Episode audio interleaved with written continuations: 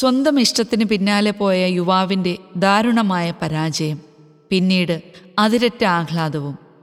ജോമി ജോസിന്റെ എന്റെ നിലവേ രണ്ടായിരത്തി പതിനൊന്നിൽ ആദ്യമായി ഒമാനിലെത്തുമ്പോൾ എന്നെ കരുതുന്ന ദൈവം എന്റെ ഇരുപത്തിയഞ്ച് വർഷം പരിചയമുള്ള കൂട്ടുകാരനെ എനിക്ക് മുമ്പേ അവിടെ എത്തിച്ചിരുന്നു.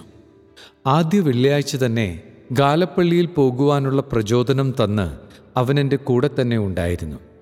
ഈദ് ദിനങ്ങളിൽ നടക്കുന്ന ജീസസ് യൂത്ത് വാർഷിക ധ്യാനത്തിനായി അവൻ മുൻകൈയെടുത്ത് എന്നെ പങ്കെടുപ്പിച്ചു.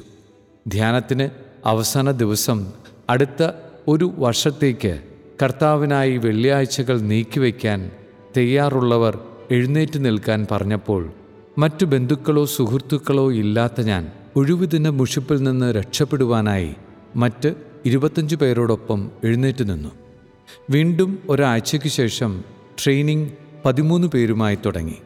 റൂവി ഇടവകയിലെ ജീസസ് യൂത്ത് ലീഡേഴ്സ് ട്രെയിനിങ്ങിന് ക്ലാസ് എടുക്കുവാൻ വന്നപ്പോൾ റൂവി ഇടവകയിൽ നിന്ന് വന്ന ആരെയും അംഗീകരിക്കുവാനായി എന്റെ മനസ്സനുവദിച്ചില്ല ട്രെയിനിങ്ങിന്റെ അവസാനം ഒമാന്റെ പല ഭാഗങ്ങളിലേക്കായി കമ്മിറ്റ്മെന്റ് ഏരിയ തിരഞ്ഞെടുക്കുവാനുള്ള സമയത്ത് റൂവി ഇടവകയിലെ ജീസസ് യൂത്തുകാരോടുള്ള ഇഷ്ടക്കുറവ് കാരണം വളരെ ദൂരെയുള്ള സ്ഥലങ്ങൾ എഴുതി കൊടുക്കുകയും താമസ സ്ഥലത്തിനടുത്തുള്ള റൂവി ഇടവകയെ ഞാൻ മനഃപൂർവം ഒഴിവാക്കുകയും ചെയ്തു.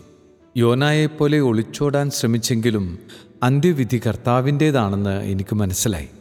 എനിക്ക് ലഭിച്ച കമ്മിറ്റ്മെന്റ് സ്ഥലം എനിക്കിഷ്ടമില്ലാതിരുന്ന റൂവി തന്നെ.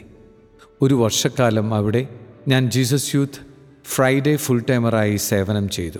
അപ്പോഴേക്കും കമ്പനി ട്രാൻസ്ഫർ തന്നതും റൂവി ഇടവകയുടെ പരിധിയിലേക്ക് അങ്ങനെ ഞാൻ കർത്താവിന്റെ പദ്ധതി പ്രകാരം ആ ഇടവകക്കാരനായി ജീസസ് യൂത്തിലൂടെ ഒരുപാട് യുവജനങ്ങളിലേക്ക് ഇറങ്ങിച്ചെല്ലാനും ക്യാമ്പ് സന്ദർശനത്തിനും പുതിയ പ്രെയർ ഗ്രൂപ്പുകൾ തുടങ്ങുന്നതിനും ജീസസ് യൂത്ത് സുഹൃത്തുക്കളുടെ സഹായത്താൽ സാധിച്ചു.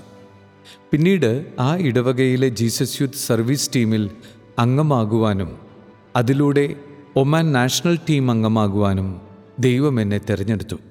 അങ്ങനെ വിശ്വാസത്തോടും പ്രത്യാശയോടും കൂടി ഞാൻ മനസ്സിൽ കുറിച്ചു. മനുഷ്യൻ പദ്ധതികൾ വിഭാവനം ചെയ്യുന്നു. അന്ത്യവിധി കർത്താവിന്റേതാണ്.